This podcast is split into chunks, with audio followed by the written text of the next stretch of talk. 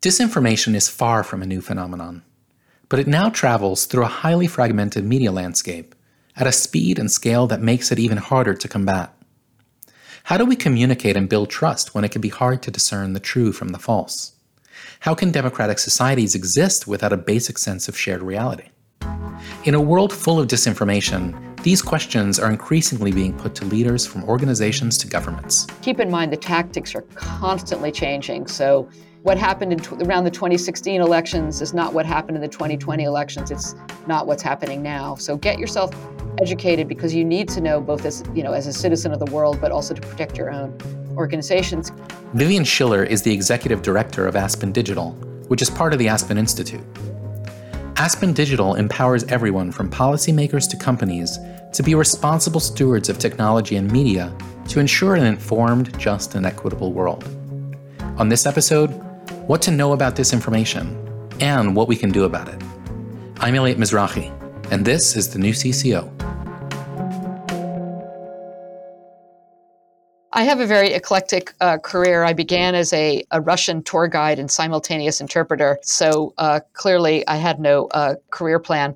I basically quickly fell into media, fell in love with it, particularly journalism, and particularly looking and thinking and working on journalism and how it is both impacted by emerging technologies and also can be um, advanced and can take advantage of emerging technologies to do the work that journalism exists on earth to do, which is to um, give people the information they need to uh, participate in society. So you know, they, uh, I don't usually walk around quoting Kierkegaard, but I will quote Kierkegaard uh, here, and, you know, who said something like, life is lived forward but understood backwards. And when I look backwards, even though I didn't recognize it at the time, it was sort of, sort of like, what is the next frontier for journalism? And so that's why I was doing, you know, documentaries at, at CNN. I was then, um, I was at the New York Times, um, advancing, running nytimes.com at the beginning of the mobile era and really advancing that work. I was the CEO of NPR and really sort of pushing um, on the limits of what digital uh, media can do for public radio and public media. I was the global head of news at Twitter. I then worked on a blockchain startup around um, news and information. And what led me to Aspen is the role that was that sort of dangled in front of me was to reimagine and build a program that gets at all of these things that I had spent my career um, working on and, and caring about, and to build a program, build a team, run that team, and meet what to me right now in my career are the three most important criteria, which is is it interesting, is it important, and is it fun? So I'm I'm interested just for a moment to talk about journalism and truth. Uh, because we'll get into disinformation, which feels more intentional, yeah. but it also feels like the information environment now uh, is sort of more tenuous. Uh, there's all these sources and different definitions of what reality is. And it sort of reminds me of uh, an experience I had with Wikipedia, where their idea of truth is not about what's necessarily true in reality it's how well something can be sourced mm-hmm. and so they don't concern with themselves with what's actually true which is a crowdsourcing way to develop understanding i'm wondering what your thoughts are just in terms of the state of journalism and truth today in the yeah. in- information environment well first of all i have to say you know wikipedia is doing pretty pretty darn good um, you know, basing your source of truth on sourcing and evidence is certainly not a bad way to start. Uh, it is also uh, in short supply in many um, on many media platforms right now. So, um, you know, hats off to to, to Wikipedia. They are not journalism. Um, they don't pretend to be journalism because journalism takes those same um, qualities, which is evidence, sourcing sources, more than one source, and adds to that uh, other layers, which is um, bearing witness. What do we see and hear as journalists with our own eyes and ears? Um, other um, other eyewitnesses or people who are experiencing an event or a phenomenon or or whatever it is the issue that you're that you're covering and the impact and implications um, of those news events and if you stitch all that together you get at something resembling uh, journalism particularly if you are sure to um, give all sides a listen which doesn't mean giving them equal weight we can come back to that in a minute um, but that you approach your work with a sense of fairness um, and with an open mind, not having preconceived notions of where your reporting will lead you. And everything that I just described is in, um, look, I, I think in many ways this is the golden age of journalism. There has never been so much good, high quality journalism coming from multiple sources. At the same time, the environment is so crowded that um, a lot of those wonderful sources of news and information can be drowned out by um, those who don't uh, live by the values of, of veracity. So it, we're living in a very complicated times. How do you think journalists ought to strike the balance between truth, what is accurate and real, and the understandable desire to give voice to both sides of an issue? In your reporting, you listen to all sides. Um, that doesn't mean that you report on all sides equally. There is no obligation in journalism, there's no ethical or moral imperative to give voice to someone or to sources uh, that are proven false just to present the so called other side. And I, I, I say that with air quotes. There are lots and lots of clear cut examples, and I'll name a few in a second. There are other areas that are a little bit squishier. So, clear cut examples include the fact that uh, global warming and climate change is real. The science is, you know, indisputable. or to use an even starker terms, um, the Holocaust happened. Um, evolution is actually a thing um, that is true. Um, you know, we can go go on and on about things where there there is demonstrable, overwhelming evidence, and there's no reason why a journalist should say, some think that uh, climate change is real. Others think, you know, and let's let's get a quote from so and so who thinks it's all made up. That's nonsense. You don't do that. But there's a lot of topics around social issues that get honestly much trickier, and you know that's that's why it's uh, being a journalist and reporting on stories is hard work. Let's turn to disinformation. Actually, misinformation and disinformation, which I think are terms that are sometimes conflated or used interchangeably. How would you describe the difference between the two? Yeah, it's actually pretty straightforward. It has to do with intention. Misinformation are falsehoods because somebody doesn't know better and they're repeating what they heard uh, or what they think. Uh, they're not trying to deceive someone, they are expressing something, even if it's false, that they believe to be true. Disinformation uh, the intention there is to deceive, um, to to persuade people, or or usually uh, masses of people to believe something to be true when it's demonstrably false. So you know, misinformation can be weaponized and turned into disinformation, and conversely, disinformation, intentional falsehoods, can be shared. You know, again, I'm using the air quotes innocently um, by someone who believes them to be true and is doing the bidding of the person who would propagate disinformation, but they don't know any better. So it's again, it's intention. Uh, Aspen Institute has done some research into disinformation and its effects on society. Can you tell us a little bit about the history and, and findings of that work? Sure. So we, um, in the beginning of uh, last year of, of 2021, we pulled we put together something that uh, called the Commission on Information Disorder. And information disorder is a term that we selected uh, over mis and disinformation because it's more expansive. Mis and disinformation really, to me, implies the pieces of content. Uh, information disorder has to do with the impact of mis and disinformation has on society. So we wanted to take a little bit of a broader lens. And that expression comes from Dr. Claire Wardle, who's an expert in the space and is now leading a lot of this work at, at Brown. So we pulled together a group of about 15 or 16 people, I can't remember now off the top of my head, uh, experts that come from different sectors researchers, journalists, uh, philanthropists, politicians, uh, First Amendment um, experts, uh, technologists. And we locked them up for six months. We didn't literally lock them up, but we we made we committed them to uh, in the first few months two hours a week, and then in the later stages it was you know many many more hours a week to examine all of the issues, examine. Um, the research, there was no original research done by this group, to listen to experts and to come together, you know, with our assistance in terms of moderating these meetings to decide what were the priority issues around that need to be solved for information disorder and then to come up with a set of recommendations.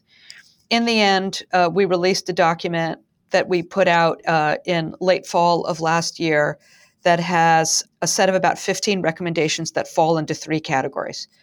The categories are recommendations to increase transparency, this has to do with the kind of transparency coming out of the tech companies about what how people are or aren't accessing, sharing, consuming information. There's a set of those, advertising, et cetera.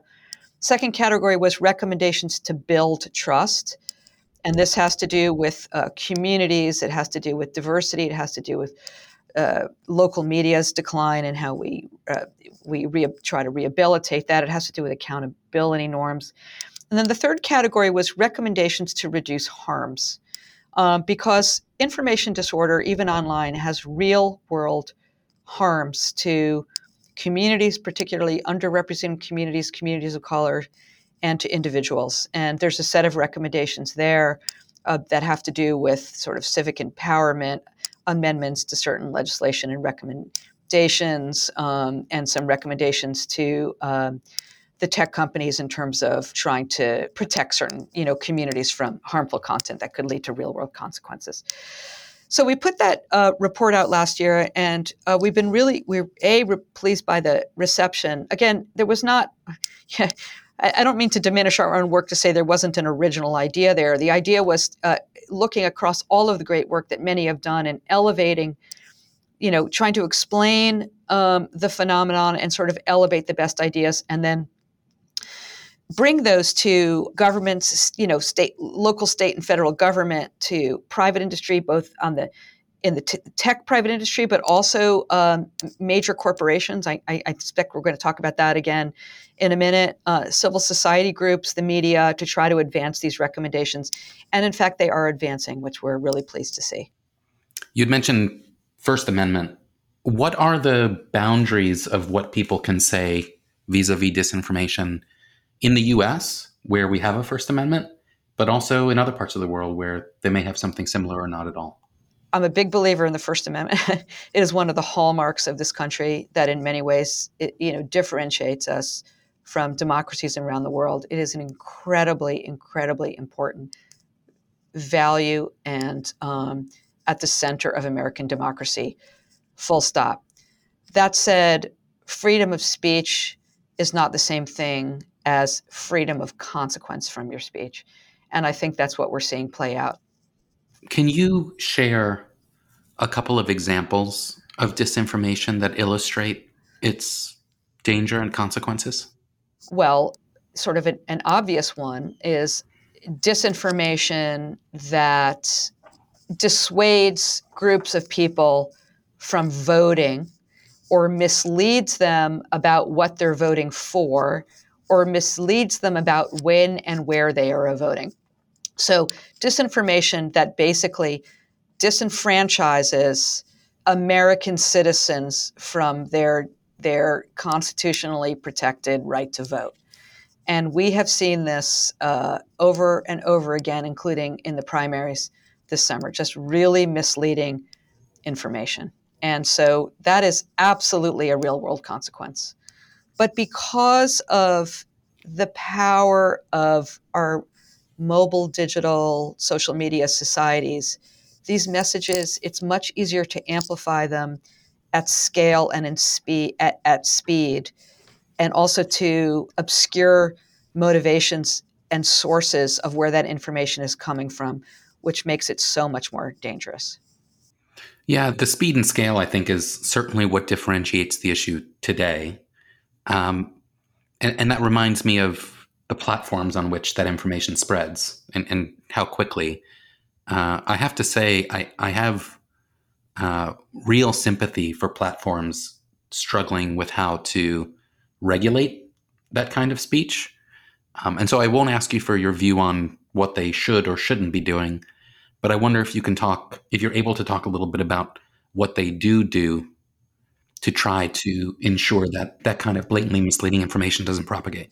Yeah, well, I, and, and and I agree with you. I mean, I think one thing that gets lost because people just don't know is content moderation decisions. Content moderation is a term that includes everything from taking something down entirely to downranking it so fewer people can see it.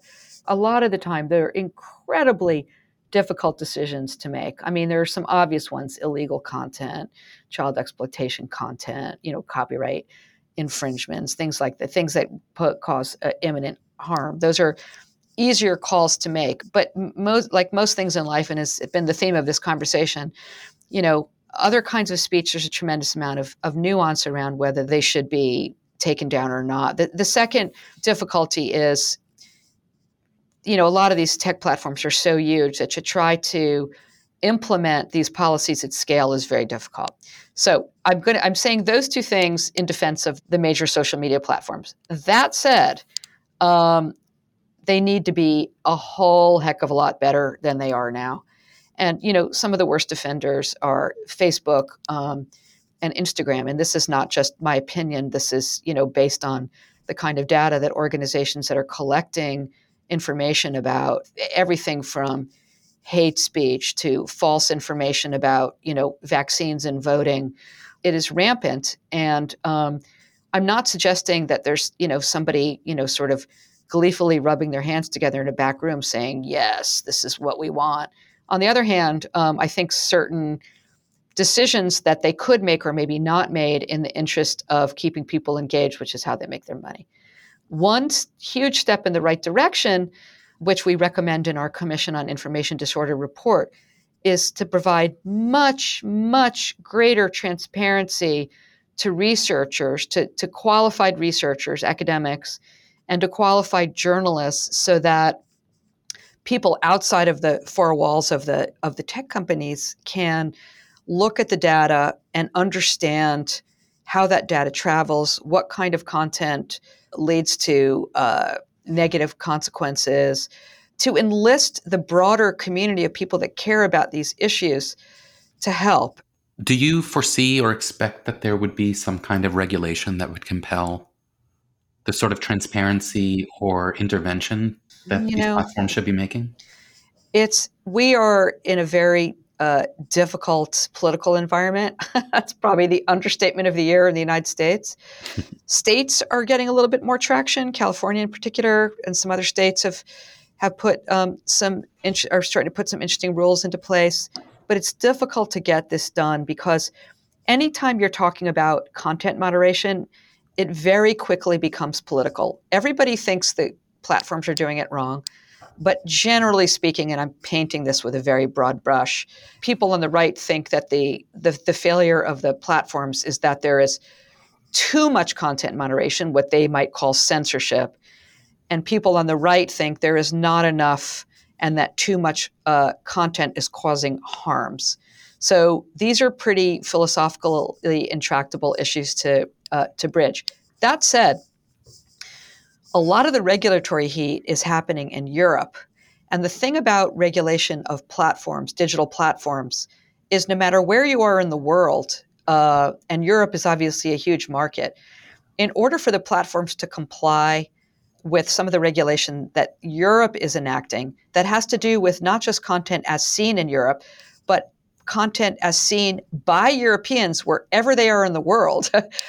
will has to force the platforms to comply with some of these regulations on a global level.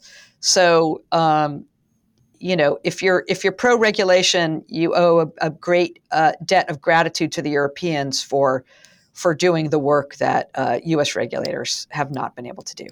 Hmm. So I want to jump off of that and and and look more societally, and, and particularly at democracies in the States, we've got, as you mentioned earlier, a very not insignificant number of people in this country who believe the previous presidential election was rigged or stolen. And all of this to me sort of speaks to the ability to trust what one sees or hears. What are your thoughts about the implications of this reality on disinformation and misinformation on democracy? It's it's absolutely massive and quite frankly a huge risk at a, at, at a global level. I mean, it is you know part of the uh, autocrats playbook is to get people to distrust sources that they might previously have trusted, whether those sources are uh, news media sources, whether they are local community leaders, uh, and to just cause the seed of doubt uh, that what they what people are hearing, what they're seeing with their own eyes, what they're experiencing, maybe isn't true. Because if you can create that doubt, then into that vacuum can flow the the autocrat or the wannabe autocrat to say, you know what, you can't trust anyone. There are no sources of truth, so just listen to me. I will be your source of truth. And this is, you know, this this goes back the millennia, and it was certainly, uh, you know, played out uh, in uh, Nazi Germany, and you know, we are seeing this play out in countries all over the world where uh, democracy is in on uh, in decline. Um, Freedom House has been tracking a democracy for uh, many many years. Is you know captures the data around year after year of decline. Autocracies are on the rise.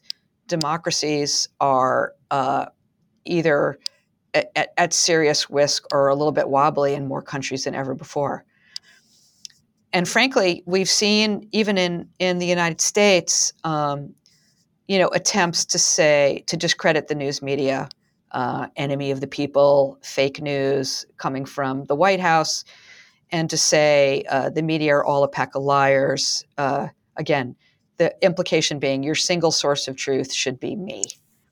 Mm-hmm. Um, let's talk about the role of business. So, uh, something that Page has focused on quite a bit over the last couple of years is a stakeholder capitalism philosophy and the idea that business has a role to play in society. Um, and, and at the same time, businesses are operating in this information environment that has all this uh, disinformation and misinformation flowing through it. Uh, what should businesses be doing, um, either to protect their own interests or to contribute to solutions that can improve uh, yeah. the situation for society at large? Yeah. Uh, a lot is the answer. Look, you know, we have seen, um, uh, and, and, I think that the gap, uh, the divide is only growing. You know, year after year with the in, with the Edelman Trust Index, uh, when looking at who are the groups that are most trusted, uh, corporate leadership is you know is is now sort of has a huge lead. I mean that's partly because uh, trust uh, levels for politicians and for journalists has fallen so low, uh, but uh, but nonetheless people trust uh, you know CEOs of companies and C suites and corporate executives, and so with that brings a huge amount of responsibility. But I want to be careful to say that this isn't just about the actions that that you know companies should take when it comes to mis and disinformation, information disorder, is not just because it's the right thing to do. It's the right thing for their business and for all of their stakeholders. Um, you know, uh, not just for society at large. Um, it's it's really really important because as the media environment, if it continues to become more polarized and more mistrusted, that is destroying the platforms with which um, companies reach their um, their customers and their clients. If there's no safe platform because you know every entertainment or media platform either only reaches you know one or another part of the country, then then where are they going to show up and and how are businesses going to be able to keep the American people with them if they are, you know, more and more fall into camps. So I just want to really make the point that this is this is critical to businesses. It's not just about societal good, which it is about societal good. What are some real things that business could do? I mean, I've heard, you know, the idea that companies like Facebook and Instagram, I mean, their money's coming from these companies, right? They're advertising on the platform because the ability to target, and that's understandably appealing to marketers. But at the same time, that ad revenue is supporting platforms that companies could be making a point should be doing more. So, in what ways could they exert the right. kind of influence that would create change here? Right. So, will you? So, let's list a few. So, you named one, which is. Um, you know, advertisers, uh, companies are the economic engine of the social media platforms. That is far and away the business model is advertising um, from organizations and individual of all sizes. Um, when you when you put that much money into uh, into an, a, a, a, an ecosystem, you have a lot of control. And so the way that uh, companies spend their money and who they spend it with has got to be much more mindful. Um, you know, it, it's not just a matter. This is beyond. This isn't just about oh, sleeping giants. You should pull your you know ads off Tucker Carlson, which is probably a good idea. But that's not. I'm I'm, I'm making a point that I think is uh, is more nuanced than that, which is, you know, programmatic advertising, um, wh- whereby you know a company can can you know doesn't have to do the hard work of picking you know, perfectly uh, aligned um, platforms. And, you know, uh, programmatic advertising is a problem because uh, much of the programmatic advertising, and you know, we all know these stories anecdotally, show up in places where you probably don't want your brand, and you're providing revenue to um, to so-called publishers. Well, they are publishers, but they're bad faith publishers who are propagating harms, lies, toxic, you know, content. So as an industry, I would like to see much greater scrutiny and demand of scrutiny from uh, the ad exchanges and the programmatic uh, ad markets. Additionally, uh, you know, the same thing goes for the platforms. You know, a lot of money goes to to Facebook and Google, less so Twitter, but you know, and their subsidiaries like YouTube, uh, et cetera, et cetera. And um, I realize, I do recognize these are very, very efficient platforms because of the, the targeting capability, which is why these companies have become so big and so rich and so powerful. That said, both for um, altruistic reasons and also for uh, uh, self preservation, um, finding ways to wean yourself off of enabling platforms that do toxic work, uh, uh, and not all of their work is toxic, but uh, how that money is being spent is really, really critically important. So that's sort of thing two.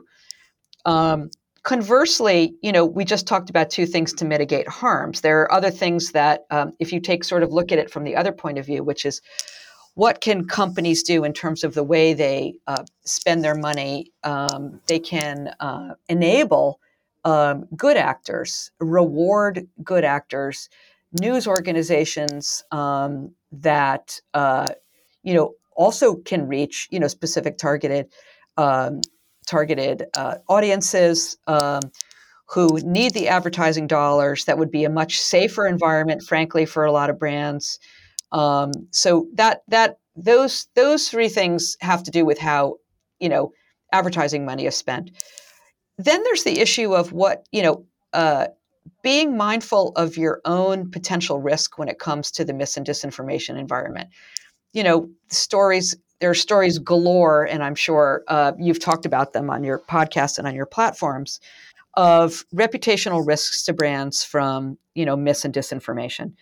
And for companies to be really really savvy about that and to stay up to date and to either bring on board or uh, you know in-house or work with agencies or others who can detect early on you know risks to brands that come from mis and disinformation um, and to figure out how to how to mitigate those. It keeps them from going into the general um, population and polluting the environment. It also helps protect those you know companies bottom line. And ceos are targeted you know brands are targeted um, employees are targeted and you know this is not going to go away further i would suggest that there are things you know particularly depending on the on the on the company there's a lot that um, that I think um, companies and and I would you know suggest chief communications officers can think about in terms of at the community level.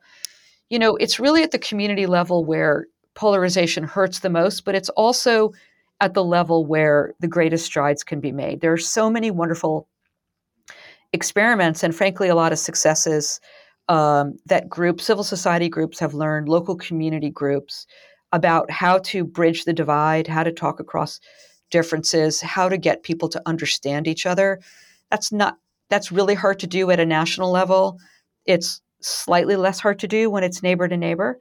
And there are things that companies can do to enable those kinds of um, uh, efforts and platforms and communication. Um, and there again, I would argue it also is uh, uh, brand enhancing.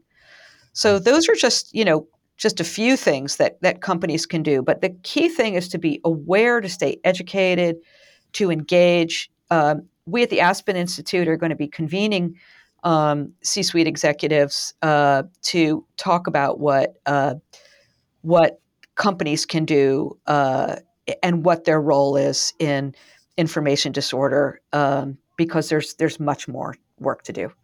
What what steps should organizations with an international footprint take?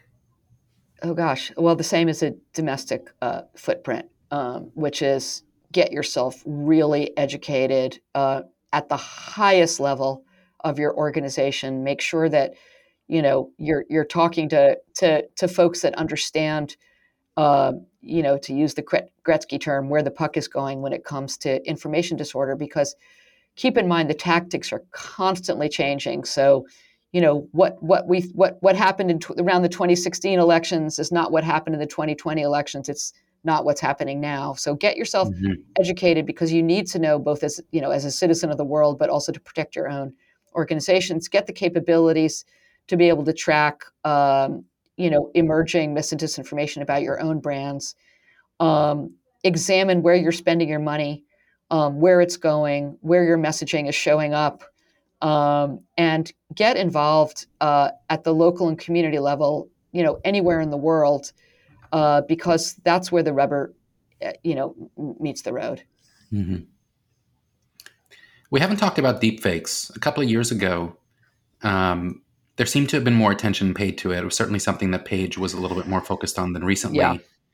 And, and I want to read you this quote and get your reaction to this. It's a quote from Franklin Foer in The Atlantic. He writes mm-hmm. We'll shortly live in a world where our eyes routinely deceive us. Put differently, we're not so far from the collapse of reality. Is that a dystopian overstatement? Or do you think that's bit. the trajectory?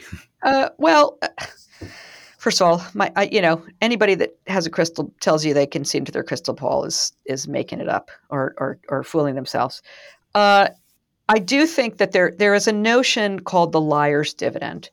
Uh, it sort of gets at what I was uh, talking about before um, in terms of if you can get somebody to uh, distrust everything they see and hear, it benefits you. So that's basically a liar's dividend, and it's the same thing with deep fakes, which is, you know, the, the notion that the immediate repercussion when deepfakes really you know come online at scale is that people will believe them but then very quickly you know what will happen is no one will believe anything at all.